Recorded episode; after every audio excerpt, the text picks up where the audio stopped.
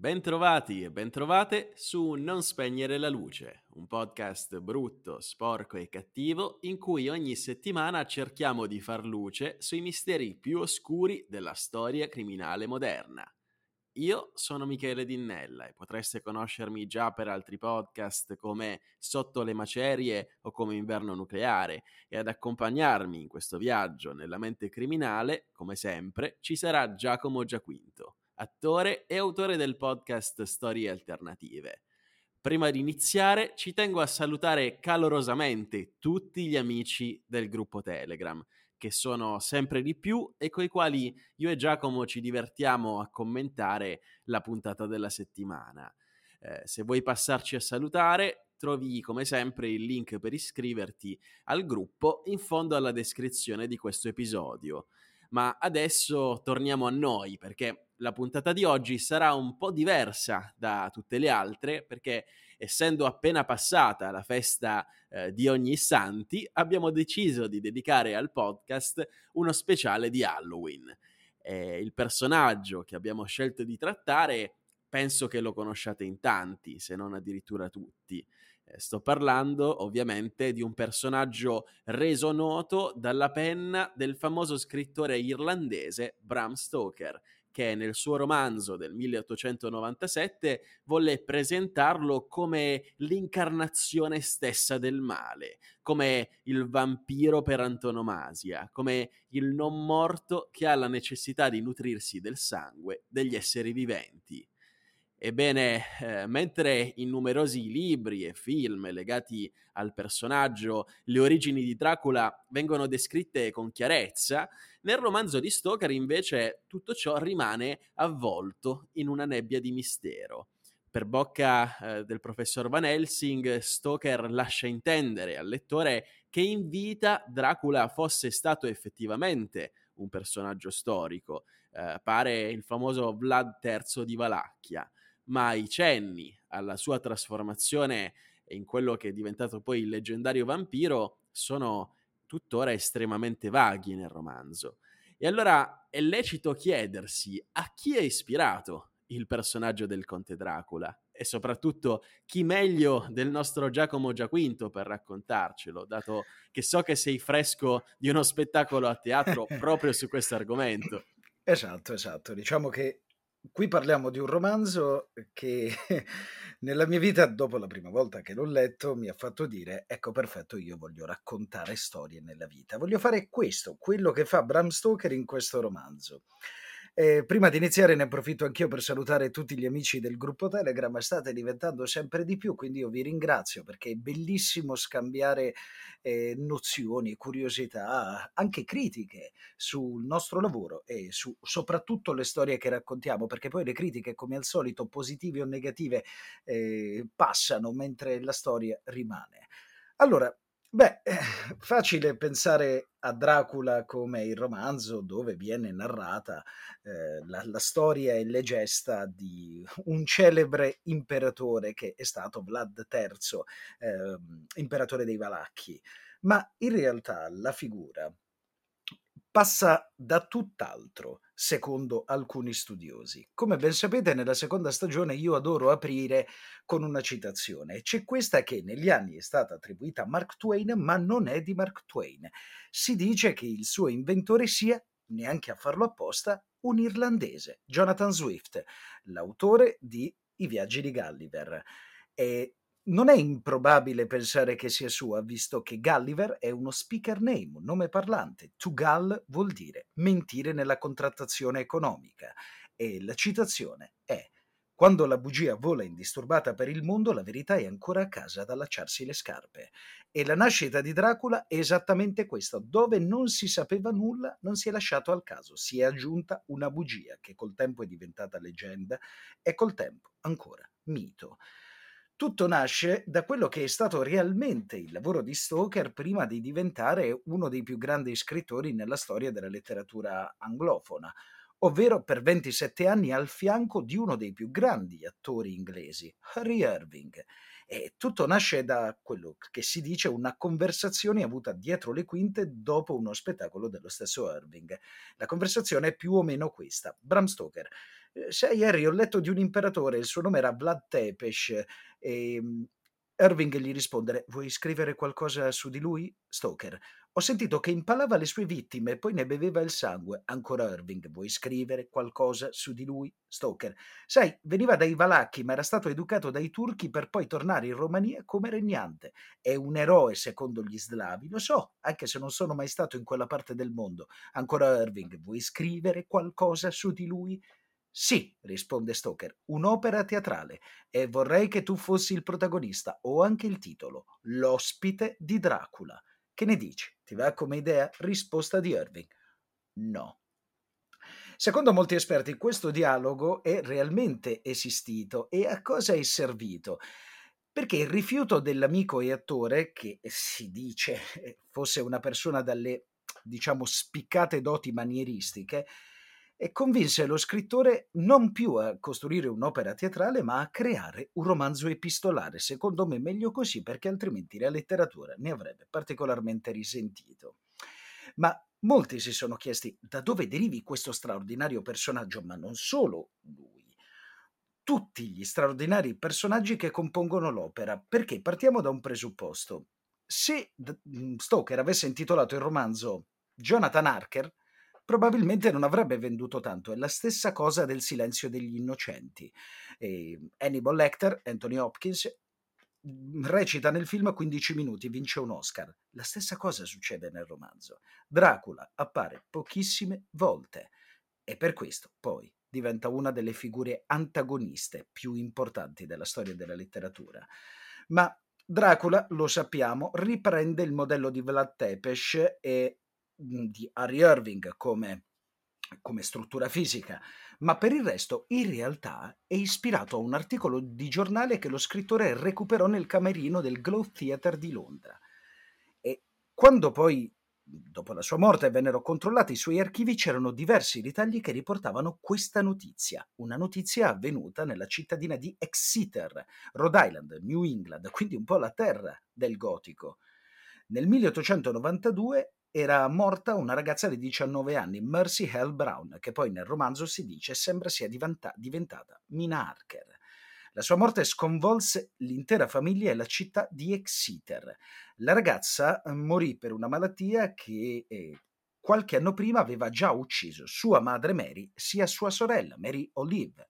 Questa malattia causava dei sintomi precisi come pallore e mancanza di appetito. In seguito avrebbe preso il nome di tubercolosi, ma a quei tempi si parlò di vampirismo. Come molti sapranno, la tubercolosi è molto legata al sangue. Quando subito dopo anche il fratello di Mercy, Jonathan Harker, nel romanzo venne colpito dalla stessa malattia, il paese iniziò a credere che uno dei membri della famiglia si fosse trasformato in vampiro dopo il decesso. Tale sospetto portò, pensate, alla riesumazione dei corpi delle tre donne e quello di Mercy, a differenza degli altri due, venne trovato intatto. Aveva lo stomaco gonfio, sangue alla bocca e unghie e capelli erano cresciuti. Al momento dell'apertura, tra l'altro, a causa dei gas che si formano al momento della morte, ma a quei tempi non si sapeva, la bara emise un suono gutturale. Il padre di Mercy, che si dice sia Van Helsing nel romanzo, vedendo ciò, mise un paletto di legno nel petto di sua figlia e poi bruciò il corpo, facendo bere, secondo delle usanze folcloristiche che nel romanzo di Stoker sono, diciamo, ovunque, fece bere le ceneri a suo figlio, ma anche lui qualche mese dopo morì, pensate un po', per la stessa malattia. Bram Stoker decide di trasportare tutta questa modernità, perché di questo parliamo, recuperare una storia vera per renderle un romanzo è una cosa che si farà poi tantissimo al termine del Novecento e con tutti gli anni 2000, al giorno d'oggi si fa, e decide di trasportarla all'interno del castello di Dracula, che attenzione, non è lo straordinario immobile sui Carpazi a pochi passi da Brasov che tutt'oggi vediamo e che viene considerato il l'abitazione del conte, ma in realtà era una fusione tra la pianta del castello di Tepes Padri, a pochi passi dall'attuale Bucarest, e il castello di Bran, a cui la figura di Dracula è legata indissolubilmente.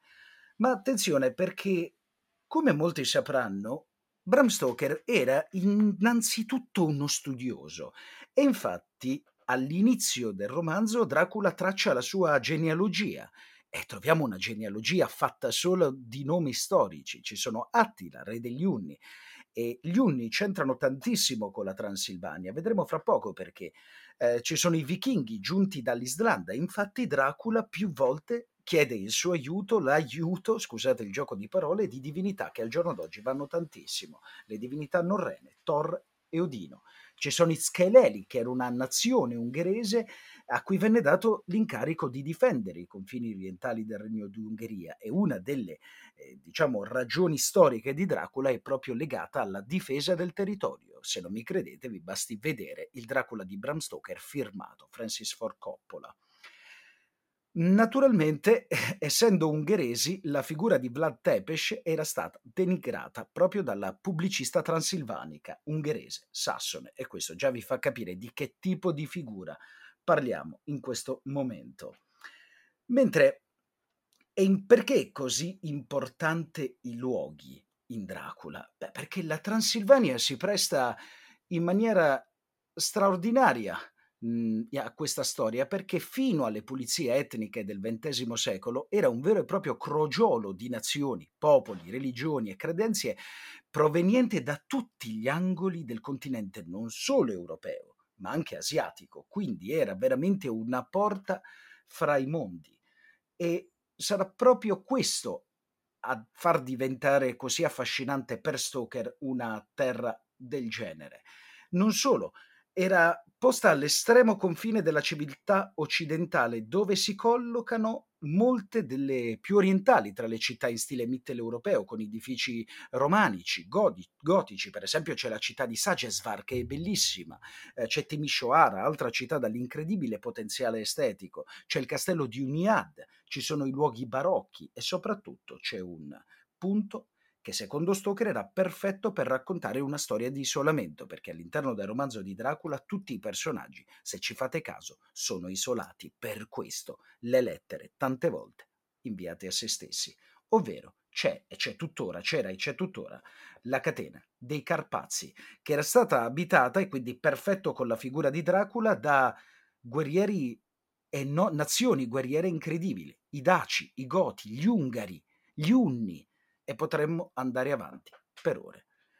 Un'ultima cosa prima di chiudere questo excursus, eh, ovviamente la bugia vola indisturbata per il mondo e la verità a casa ad allacciarsi le scarpe, già perché mentre la verità era a casa ad allacciarsi le scarpe c'è una cosa bellissima che si dice sulla nascita di Dracula. Stoker non è mai stato in Transilvania, si dice, e sembra che la storia nasca da un incubo, come era accaduto con Marianne Shelley che Stoker ebbe dopo una scorpacciata di gamberi che aveva fatto con un suo amico, che era anche uno storico, Armin Van Berry, ungherese, che addirittura lo aiutò proprio a descrivere gli straordinari luoghi che compongono questo straordinario romanzo. Grazie Giacomo per questa bellissima panoramica. E aggiungo che sì, pare che si fosse trattato di un'indigestione di gamberi. Eh, però una cosa interessante della biografia di Stoker è proprio il fatto che eh, lui fino all'età di sette anni eh, sia rimasto praticamente tutta la sua vita a letto per colpa proprio della sua s- personale salute cagionevole. Quindi certo. deve aver avuto moltissimo tempo per riflettere appunto su questa eh, dicotomia tra la vita e la morte, anche quello che tu raccontavi prima su questa, appunto, questa giovane donna eh, sepolta e rimasta intatta. Eh, deve esserci qualcosa di personale di Bram Stoker all'interno di questa storia. Pare che, come dicevi, lui stesso in alcuni casi si fosse identificato con la figura di questo professore olandese, il professor Van Helsing, che appunto si recava nel castello di Dracula e vi faccio questo spoiler se non avete mai letto il romanzo di Bram Stoker, sì, sì. alla fine riesce, riesce a, uh, a, uccidere il conte Dracula dopo una serie di peripezie. Eh, però è interessante anche eh, la, la, questione de- che dicevi prima, del fatto che nel romanzo stesso eh, il conte Dracula, la figura di Dracula, appare raramente e questo aumenta intorno a lui la sua, diciamo, aura di, di mistero. E io credo che in un qualsiasi storia, visto che tu sei di professione un narratore, questo sia un elemento imprescindibile. E mi ricorda molto anche i primi film, magari poi ne parleremo, i primi film di, di Hitchcock, che nonostante l'avrò detto in tante altre puntate perché io sono un grande fan, però nonostante diciamo la scarsità dei mezzi cinematografici e di effetti scenici dell'epoca, eh, riusciva comunque a mantenere alta la tensione proprio non facendoti vedere il mostro se non fino alla fine. Ma io penso sempre a proposito, prendiamo Hitchcock, ecco, prendiamo uno dei più grandi film di Alfred Hitchcock, Gli uccelli. In tutta la prima parte degli uccelli, prima di scoprire quale sia effettivamente il male, eh, gli antagonisti, questi uccelli violentissimi, gli uccelli vengono dipinti in un'altra maniera c'è la famosa scena dell'urlo silenzioso, quello all'interno della cabina telefonica, dove poco prima, proprio all'inizio del film, vediamo eh, la stessa ragazza protagonista di quella scena all'interno di una voliera con eh, i lovebirds, che è un particolare tipo di uccelli, all'interno di una gabbia. E poi a un certo punto è lei che si ritrova in una gabbia circondata da degli uccelli. Incredibile cioè quando il mistero viene semplicemente sussurrato e a un certo punto esplode con l'autore che ti dice io ti avevo avvertito a modo mio, ma ti avevo avvertito.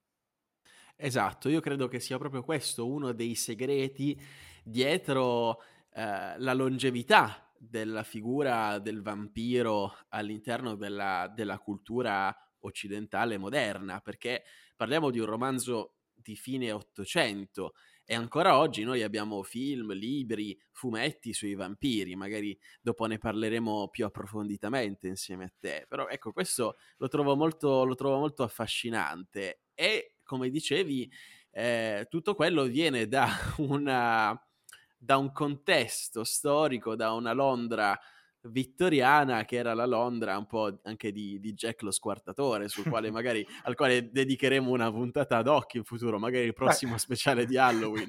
Se consideri che lo squartatore siamo tra l'88 e l'89 Dracula esce nel 97 non sono nemmeno dieci anni quindi se ci pensi siamo perfettamente in linea col periodo. Assolutamente, assolutamente sì.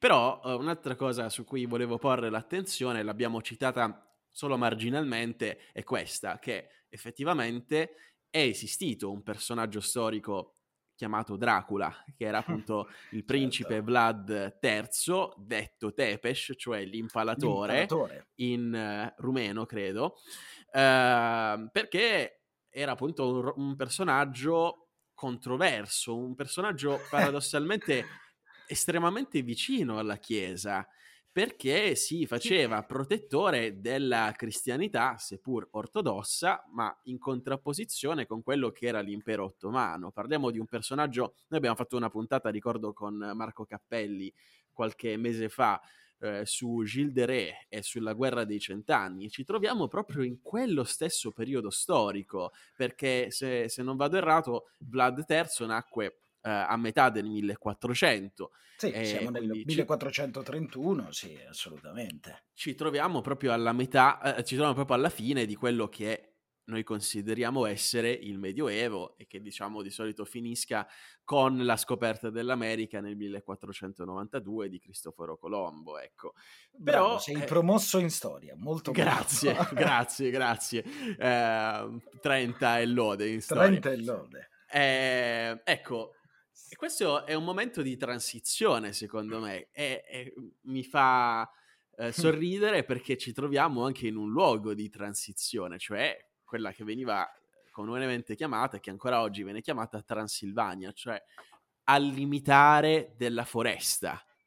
E questo lo trovo un concetto molto affascinante perché si ricollega al concetto di isolamento. Ma giusto per dire qualche parola su questo principe, su questo Vlad Tepes, sì. se ne sono dette tante, l'hai, l'hai citato anche tu, aveva tanti nemici, ungheresi, sassoni, i turchi stessi. I turchi lui, stessi, soprattutto. Lui era stato però uh, allevato, nel, aveva ricevuto un'educazione turca perché... Perché era, era ostaggio. Era stato ostaggio per tutta la sua infanzia, un po' come lo stesso Stoker era, era stato ostaggio della sua malattia, proprio del sultano Murat III dei, dei turchi.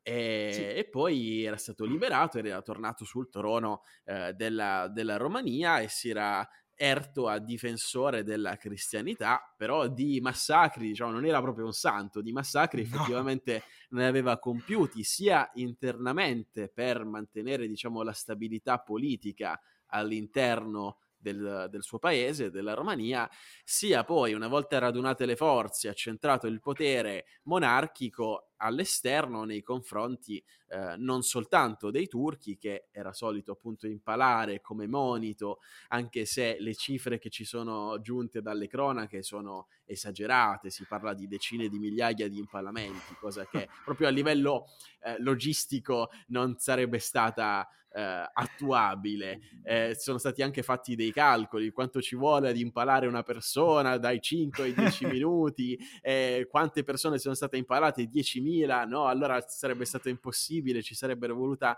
una forza lavoro che, che lui non aveva a disposizione, soltanto per impalare.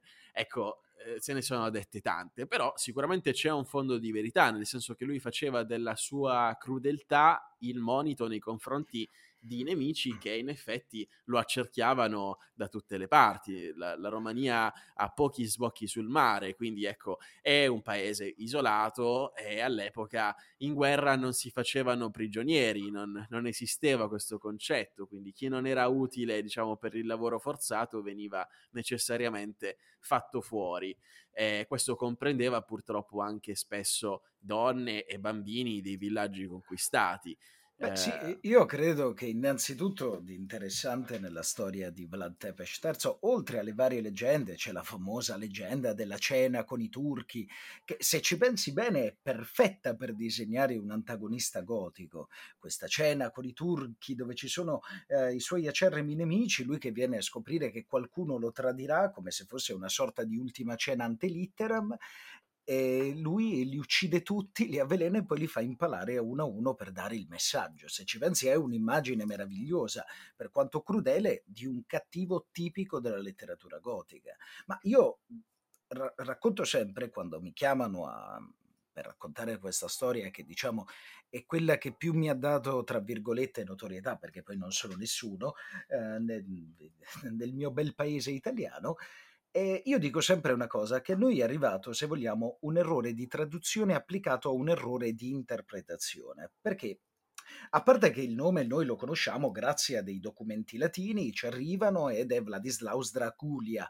E questo patronimico, che poi non è effettivamente il suo cognome, ma è l'associazione a un ordine, Draculia, che vuol dire drago, apparteneva a suo padre, Vlad II, perché era diventato membro dell'Ordine del Drago proprio l'anno in cui lui nacque, che era un ordine cavalleresco, importantissimi gli ordini cavallereschi nel 1400, che era stato tra l'altro fondato da un'altra persona di spicco, Sigismondo di Lussemburgo, persona straordinaria nella storia del 1400 e appunto il simbolo di questa confraternita era un dragone che aveva la coda avvolta attorno al collo. Pensate che dietro la schiena c'era, e questo è incredibile, da qui l'errore di traduzione e interpretazione, una croce che doveva simboleggiare il trionfo del Signore sul maligno. Però siccome nel Medioevo il drago diventa uno dei simboli del diavolo, arriva l'origine di un appellativo dispregiativo, ovvero Dracul, che in rumeno significa il diavolo. E, purtroppo questo porta a Draculea, che significa figlio del diavolo. Poi, ovviamente, se vogliamo aggiungerci la parola tepes, che vuol dire palo in romeno e poi in italiano tradotto in impalatore, eh, arriva una figura del tutto diversa, soprattutto nel suo eh, patronimico, a livello di interpretazione, perché se ci pensi parliamo di un ordine cavalleresco devo- devoto alla Chiesa che a un certo punto diventa i figli del diavolo perché hanno un simbolo che si riaffaccia a quella tradizione. Sì, ovviamente poi tutta questa ricostruzione in maniera postuma alla sua morte, perché Certo, bisogna dire che è stato un personaggio controverso, ma anche molto amato, molto apprezzato uh, all'epoca. Quindi diciamo che c'è stata tutta una trasformazione che ha portato fino al romanzo di, di Bram Stoker, è arrivata fino nel, nell'Irlanda e poi nella Londra vittoriana di cui parlavamo prima. Però ecco, quello di cui volevo parlare insieme a te, fatto questo inquadramento storico, Giacomo, è come si è evoluto nella storia eh, del cinema eh, questo personaggio? Come è passato dal personaggio di un romanzo a grande protagonista cinematografico, a partire eh, dal Nosferatu interpretato da Bela Lugosi nel, mil- nel 1930 fino ai film odierni. Beh, sai, io credo che sia molto difficile non pensare a Dracula nella sua trasposizione post-letteraria, quindi nella sua trasposizione cinematografica e anche teatrale, perché abbiamo dei musical di cui uno tutto italiano eh, che è straordinario, quello della, con le musiche della PFM, il Dracula Opera Rock con un meraviglioso Vittorio Matteucci. Beh, eh, in realtà questa è proprio una chicca per appassionati, cioè nel mondo lo conosciamo io, il regista, la madre del regista e quelli che hanno preso parte probabilmente, perché Dracula in realtà nasce molto prima eh, di Bela Lugosi al cinema, che poi Bela Lugosi diventa straordinario e da lì vi consiglio anche di vedere quello che secondo me è il film più bello di Tim Burton, che è Ed Wood, il regista che ha rilanciato Bela Lugosi, e in realtà il primo Dracula è un film eh, non può che essere ungherese, perché quando c'è da parlare male di Dracula o di Vlad Tepes, gli ungheresi erano sempre in prima fila. Che pensate del 1921? Dracula Halala, che ehm, in una traduzione, se vogliamo, tutta nostrana, significa il morso di Dracula.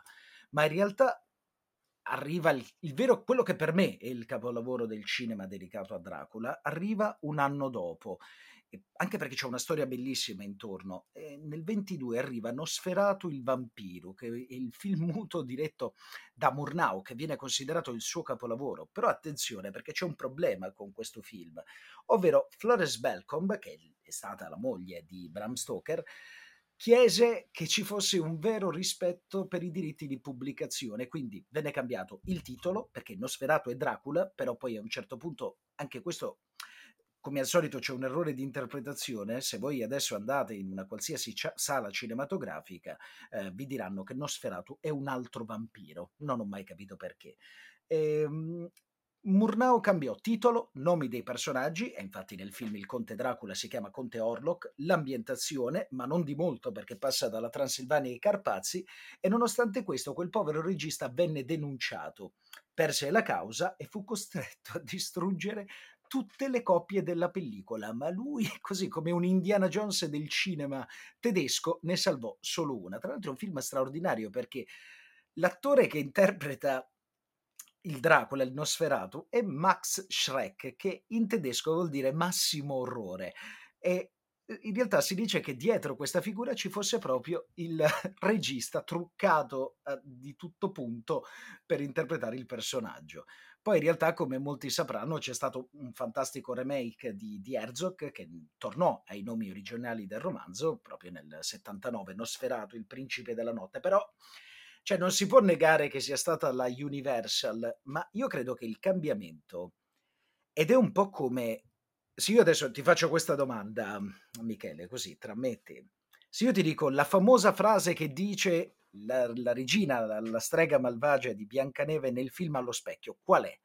La frase proprio celebre. È specchio, specchio delle mie brame, e chi è la più bella del reame. Esatto, ma lui non dice, lei non dice specchio, specchio delle mie brame, lei dice specchio servo delle mie brame.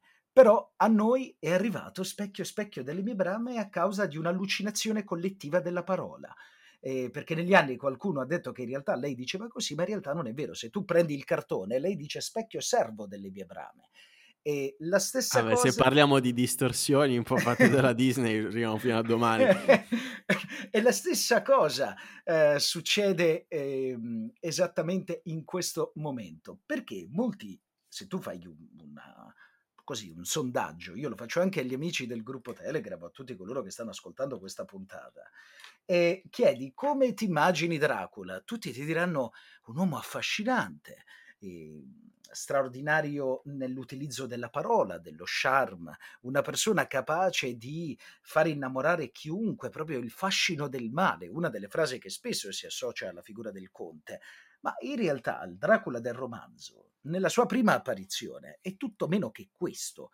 Jonathan Harker lo descrive come una persona brutta, brutta. Signori, io davvero vi consiglio di leggere le prime, eh, le prime parole dedicate al, um, al, conte. Vado a memoria e spero di ricordarmele. All'interno c'era un vecchio alto, sbarbato, ma con lunghi baffi bianchi, vestito di nero dalla testa ai piedi, neppure una nota di colore in tutta la sua persona. Viene descritto come un mostro. Jonathan Harker parla dei denti aguzzi che vedi, delle orecchie a punta, e nel manoscritto originale del 97 viene anche definito come un homlisse, che è una parola del dialetto germanico che significa, indica brutto in senso dispregiativo. Vi dico solo che homlisse poi verrà modificato in un altro modo e diventerà Frankenstein. Questo già dovrebbe darvi un'idea di cosa stiamo parlando come figura la Universal invece decide di regalare questa immagine straordinaria di Dracula perché nel 27 c'era stato uno spettacolo teatrale a Broadway con protagonista proprio Bella Lugosi, che essendo di origine inglese imparò le battute foneticamente.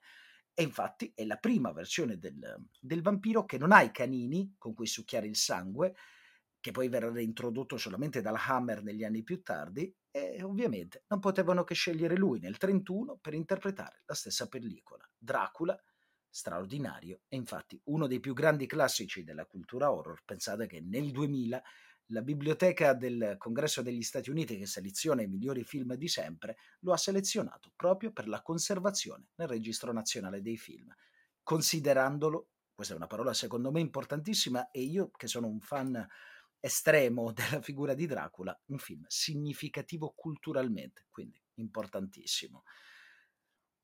Questo assolutamente, per... assolutamente Giacomo. Scusami se ti interrompo. No, prego, prego. Eh, ma parliamo, eh, abbiamo citato film del 1921, film del, del 1930-31 vuol dire che siamo agli albori del cinema, certo. quindi vuol dire che è stato un personaggio che in quei 20-30 anni di distanza dal romanzo eh, ha continuato a far parlare di sé, è entrato proprio nell'immaginario comune europeo, o mi sbaglio? Beh, sì, assolutamente, un personaggio uh, straordinario. Erroneamente, e, e per questo io ho scelto quella citazione all'inizio, eh, erroneamente si crede che la figura del vampiro sia eh, di Bram Stoker. Non è vero, abbiamo elementi del 1700 con Goethe eh, de- della figura del vampiro. In realtà colui che inventa il Dracula moderno è un altro personaggio nella più bella estate per la letteratura horror di sempre, che è il 1816 con eh, John Polidori. Ma la figura di Dracula si evolve del tutto negli anni, fino a diventare un sex symbol prendete eh, Gary Oldman nel Dracula di, di, Coppola, il Dracula di Bram Stoker perché ehm, Coppola sapeva che c'era già stato un film di quella rilevanza col nome Dracula e non voleva incappare in problemi di denuncia come era già successo col film muto del 22 e quindi decise di chiamarlo Dracula di Bram Stoker facendo credere che fosse fedele al romanzo, ma poi di fedele al romanzo non aveva quasi niente, per quanto il film sia straordinario. Ma io credo che in quel romanzo, in quel film, scusatemi, ci sia la perfetta frase per rispondere alla tua domanda. Ho attraversato gli oceani del tempo per ritrovarti. E questa frase è perfetta per identificare Dracula, che attraversa gli oceani del tempo, si evolve col tempo e diventa da mostro, quindi da diverso, da figura rinchiusa solitaria in un castello da anni, eh, che ha una serie di contrabbandi con eh, la popolazione ungherese, che all'inizio del romanzo, quando Jonathan Harker sta prendendo la carrozza per raggiungere il castello e sta leggendo la famosa lettera con la D puntata, tutti gli dicono non andare in quel castello, ci sono strane cose, si parla di superstizioni, fino a diventare una figura affascinante, perché quello che si evolve non è Dracula, ma la figura del cattivo. Il cattivo diventa da mostro, persona da tenere alla larga, affascino del male. E credo che il Dracula di Bram Stoker, regia di Francis Ford Coppola, sia l'emblema di questa evoluzione. Assolutamente, e parlavamo prima del fascino della figura del vampiro, credo che sia proprio questo il segreto, il fatto di che venga eh, un concetto così stereotipico, così che entra in grado di entrare sotto pelle nella cultura umana, poi venga innovato e riadattato a seconda dell'epoca in cui ci troviamo. Fino, eh, tu hai detto, è diventato un sex symbol, ma mi viene da pensare noi siamo, siamo, ragazzi degli anni 90, mi viene da pensare a un, un film uscito nei primi anni 2000, eh, che è stato Twilight. E... Ti prego, non me ne parlare.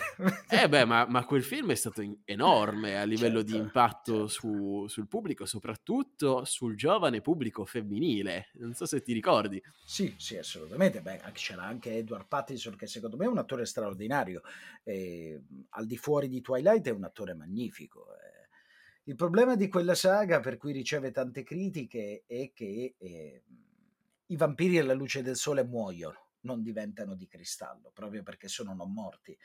Ci sono, diciamo, delle regole di, da rispettare secondo la critica più ferrata, perché come si rispettano le leggi della robotica di Asimov eh, nei romanzi di fantascienza, eh, a meno che non sia Io Robot, ehm, così dovrebbe essere nella letteratura horror. Però io sono dell'idea che nonostante io non sia un fan di Twilight né dei libri né dei film, eh, credo che Stephen Meyer abbia fatto un lavoro straordinario, nel senso ha reso moderna una figura, ha reso moderna per l'ennesima volta una figura e in questo credo che, che sia solo da farle un plauso. Ha reso i vampiri teen, quindi ha sdoganato un genere, cioè il, il, teen horror, che poi ha dato il via a Teen Wolf e via discorrendo. A, vedevo eh, di recente una, una, serie su Netflix, ehm, adesso non mi ricordo il nome della serie, però dove c'è un ciupacabra, dove c'è una banshee, tutte grandi figure del folklore horror che sono rese teen.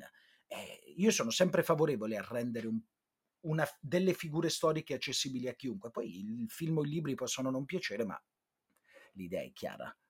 No, assolutamente non per fare l'apologia della saga di Twilight, ma era proprio per sostenere il concetto che si tratta di un archetipo fortissimo sì. nel nostro immaginario, quello del vampiro, e sarebbe certo. interessante indagarne i motivi, però sicuramente il merito sta nel renderlo moderno e nel riadattarlo alla, alla società eh, di oggi. E io ricordo, tu hai detto ha reso il vampiro teen, però io ricordo che c'era ancora quando eravamo ancora più piccoli una, una serie che veramente si è fatta amare tantissimo, che era proprio Buffy l'ammazza vampiri. Sì, ma mi sa che lì c'è solo una volta Dracula, lo, lo si vede in una, eh, in una, puntata così, per sbaglio, passava di lì, dove si parlava dei vampiri, se non ricordo male. Io sono stato fan a tratti di quella serie.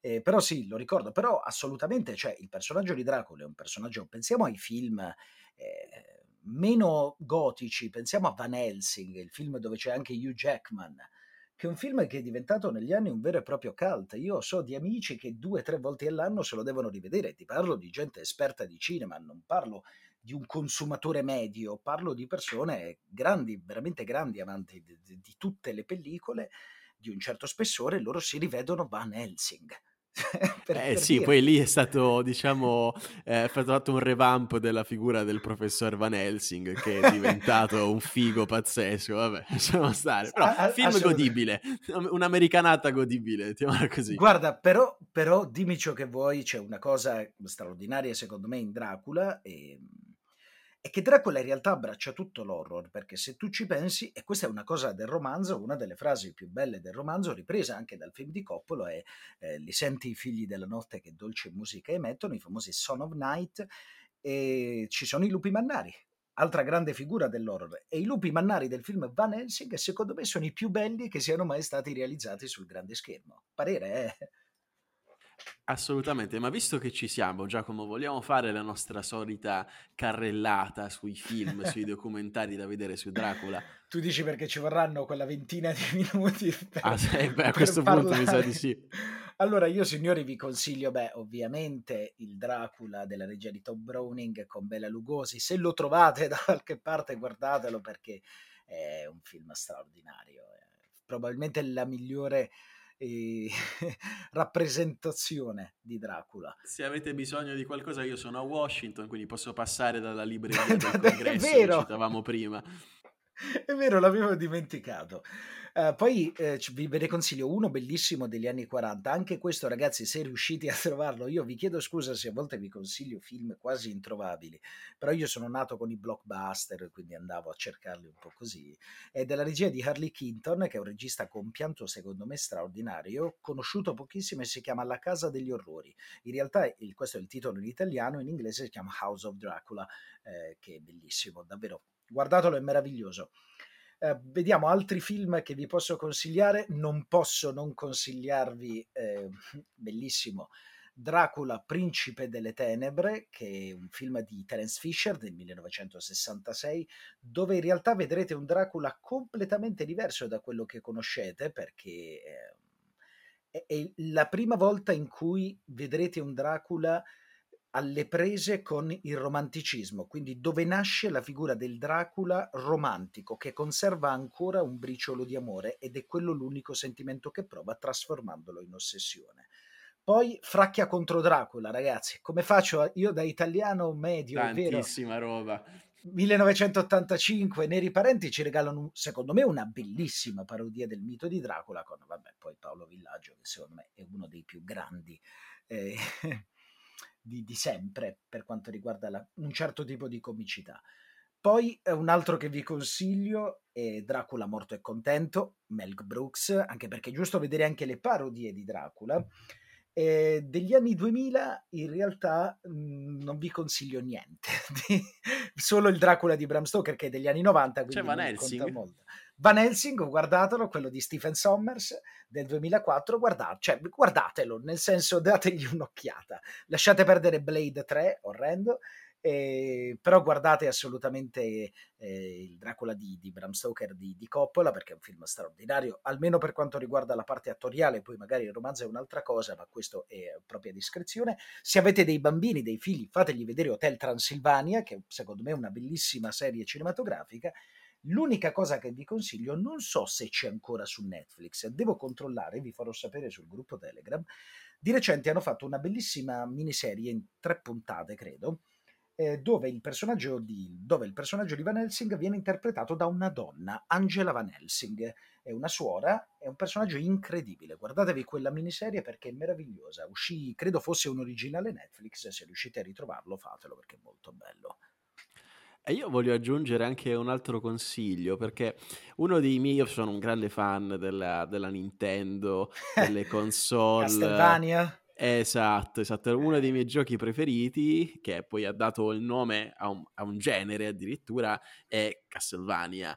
Eh, che praticamente si rifà alla storia di Dracula in chiave moderna, però c'è stato anche, e questo mi sento di consigliarvelo sì, perché sì, a me è piaciuto un adattamento Netflix della serie di Castlevania. Non so se l'hai visto, Giacomo. Certo, io sono un grande fan sia dei videogame sia dell'adattamento Netflix. E tra l'altro, neanche a farlo apposta, piccolo giochino per i nostri ascoltatori, uno dei protagonisti si chiama Alucard. Vi dice nulla questo nome?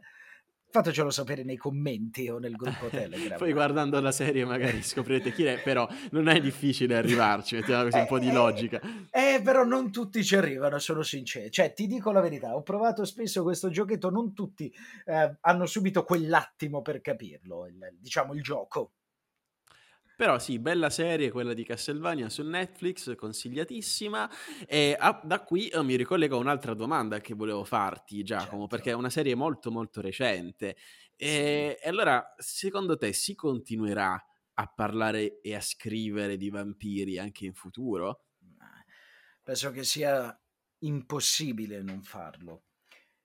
Ti spiego uh, questa cosa che secondo me un, brevemente, perché poi lo sai, io sono logorroico, mi lasci un minuto e me ne prendo 56. Eh, però io credo che esista una, una particolarità nel raccontare storie.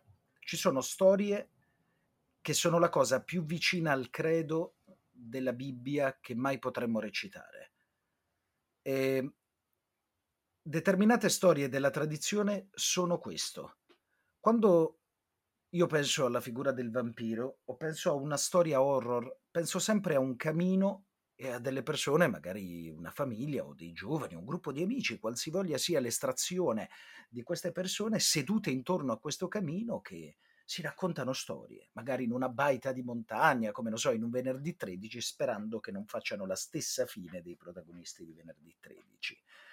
Perché in determinate storie che hanno due facce della stessa medaglia, cioè il fascino del male e il fascino dell'avventura, e con una risoluzione positiva o negativa, senza fare troppi spoiler per chi magari dopo questa puntata deciderà di leggere il romanzo di Stoker, semplicemente vi posso dire che ci sono delle storie che appartengono ormai alla nostra tradizione e i vampiri sono questo, sono un incubo che oramai è stato sdoganato e come tutti gli incubi è passato da mostro a diversità, a storia da raccontare, a storia epistolare, come nel romanzo di Stoker, a figura per il cinema fino a marketing. I vampiri al giorno d'oggi sono marketing. Fatevi un giro su TikTok e vedrete quante persone sono attratte dal morso del vampiro. Il vampiro oramai fa parte della nostra cultura, indipendentemente da dove sia nato, a un certo punto, come tutte le storie di un certo spessore, è diventato parte di noi. E questo era Nosferatu che, che ti chiamava al telefono mentre ci, sì, Questa era, era, la moglie di, di Stoker che mi diceva diritti anche tu. Eh, sì, io vi chiedo scusa per il rumore del telefono, ma io registro da casa mia che è una normalissima casa nella periferia barese. No, no, Suona or- anche il telefono. Ormai, ormai, tra lavori in corso e telefonate. Siamo homemade. Sì, ma, ma, poi siamo a 50 minuti di registrazione, quindi, tanto, quindi chi ci deve ascoltare fino a qua? Se ci state ascoltando, scrivete siete degli eroi per me. Sì, siete sì, siete degli eroi, ma scrivetemi la parola ananas sul gruppo Telegram, così io, io, so che siete delle persone molto belle se, se me lo scrivete. eh, però no, prima di chiudere Giacomo, mi hai fatto venire una cosa in mente, perché mi hai parlato di eh, ragazzi che si riuniscono eh, in una cabina in montagna, no, scenario da venerdì 13. Sì, scenario da venerdì 13, però è anche scenario da Decamerone di Boccaccio, ma eh. soprattutto nella realtà è quello che successe con eh, eh, il Frankenstein di Mary Shelley, che fu certo. scritto in una notte, no? Eh, sì, cioè in realtà è, sì, è nato in una notte, ma è lì una storia bellissima perché è una storia che inizia così, cioè se volessimo proprio fare una narrazione spicciola, eh, mamma, ma possiamo uscire oggi? Il nome del bambino non pervenuto. La mamma lo guarda con espressione preoccupata e risponde: Non credo, nome della mamma non pervenuto. E il 1816, come diceva Michele, e il cielo in realtà è buio, quasi in tutta Europa c'è maltempo perché il vulcano Tambora in Indonesia in Indonesia ha eruttato due volte e ha emesso grandi quantità di ceneri vulcaniche negli strati più superficiali dell'atmosfera. I due, mamma e figlia, eh, nomi ignoti ma cognome molto noto, eh, alieri, vengono dall'Italia, producono olio e altri prodotti della terra e si sono trasferiti agli inizi dell'Ottocento in Svizzera, eh, dove hanno avuto fortuna nell'economia. Eh, vivono in una villetta a Ginevra e sono i vicini di casa di Claire Claremont. E voi direte chi è la moglie? No, l'amante di Lord Byron e soprattutto è la sorellastra di Mary Ann Shelley. I due invitano i coniugi Shelley a Villa Diodati, che è la villa di Byron, per trascorrere le vacanze. Il tempo contrario li costringe a stare spesso in casa. Con loro c'è un amico di Byron, ma ne parliamo fra poco. Durante una delle serate nella villa, Byron legge eh, un passo di un'epica che ha avuto molto successo nel 1600, Paradise Lost di John Milton, forse la conoscete. Tra le parole, tra le parole che compongono l'arco narrativo di Milton ci sono due che hanno molto successo durante quella serata. Fantasmi è diverso. Byron propone, per trascorrere il tempo, non ci sono i cellulari, di leggere eh, dei passi da una raccolta tedesca di storie sugli spettri. Il tempo lo permette, quindi una serata perfetta. Una raccolta che si chiama Fantasmagoriana e sfida tutti a scrivere una storia su mostri, orrori, fantasmi. Byron butta giù in tre ore una lirica romantica e strappalacrime su un bambino fantasma che condivide una casa infestata con i tre zii. Da questo piccolo capolavoro si dice che Hollywood qualche anno più tardi abbia preso spunto per Casper, il fantasmino. Eh, la sua eh, amante Claire offre da bere a tutti ed elabora un quadro passabile dove c'è il dipinto di un uomo sfigurato che indossa una maschera che gli copre parzialmente il volto. Nel 1910 Leroy si dice che da questo quadro abbia composto per gran parte il fantasma dell'opera. E poi c'è Marianne Shelley che non sa cosa scrivere, anche perché la stampa inglese già all'epoca sui fatti degli altri è sempre in prima fila e sta cercando di evitare e che si venga a scoprire la relazione tra la sorellastra e George Byron. La stessa notte fa un sogno, però, in cui uno studente di medicina si inginocchia accanto alla creatura che ha creato e questa comincia a dare sogni di vita. A risveglio è turbata, attenzione, non è turbata per il mostro, ma per il disgusto che la gente ha provato verso la creatura che nel suo sogno ha preso il nome di homeliness, che è una parola dispregiativa che indica proprio una persona dalle sembianze orrende. E io potrei continuare dicendo che a risveglio Mary decide di buttarsi a capofitto sulla storia e comincia a scrivere l'incipit ispirandosi sia al suo incubo che a John Milton, ma soprattutto al furto del fuoco da parte di un uomo verso gli dei, ovvero il mito di Prometeo. E infatti il nome del romanzo è Frankenstein o l'odierno Prometeo. Soprattutto, e chiudo, Frankenstein non è il nome del mostro come qualcuno ogni tanto mi ha detto, no, è il nome del creatore, Victor esatto, Frankenstein. Esatto, il nome dello scienziato. Esatto, perché tutti dicono sempre no, ma è il nome del mostro. No, e infatti se ci pensate è il mostro di Frankenstein. Anche detto la creatura. Certo, eh. esatto. Bene, eh, Giacomo ci ha voluto regalare quest'altra perla prima solo di, per voi. di concludere. Eh, allora sono fortunati quelli che hanno scritto Ananas e che sono rimasti fino alla fine a questo punto eh. mi sento di dirlo. E speriamo in, questa, in questo speciale di, di, Halloween di avervi fatto venire un pochino di brividini. Se ci siamo riusciti scrivetecelo su eh, Apple Podcast lasciateci le vostre recensioni anche su Spotify e scrivetelo soprattutto, come sempre, sui muri delle vostre città, perché muri puliti, cittadini uh, squisiti. Ignoranti. No, non so. so non... Bellissima no, comunque, no, bellissima. Sono no, emozionato scrive... da questa poesia. Scrivetelo da qualche parte, insomma, fatecelo sapere perché ci, ci interessa e, e, e, vi vogliamo ancora più bene se ce lo scrivete. Eh, adesso mi sto sbrodolando come sempre alla fine ogni puntata, quindi direi che è arrivato il momento di chiudere. Ringrazio per, per, le sue narrazioni il nostro Giacomo Giaquinto. Grazie a Michele, grazie a tutti voi. E ringrazio soprattutto quelli che sono arrivati ad ascoltarci fino alla fine. Siete, come sempre, degli eroi. E a questo punto io vi raccomando, anzi vi do appuntamento al prossimo mercoledì, come sempre, e nel frattempo vi raccomando di non spegnere la luce.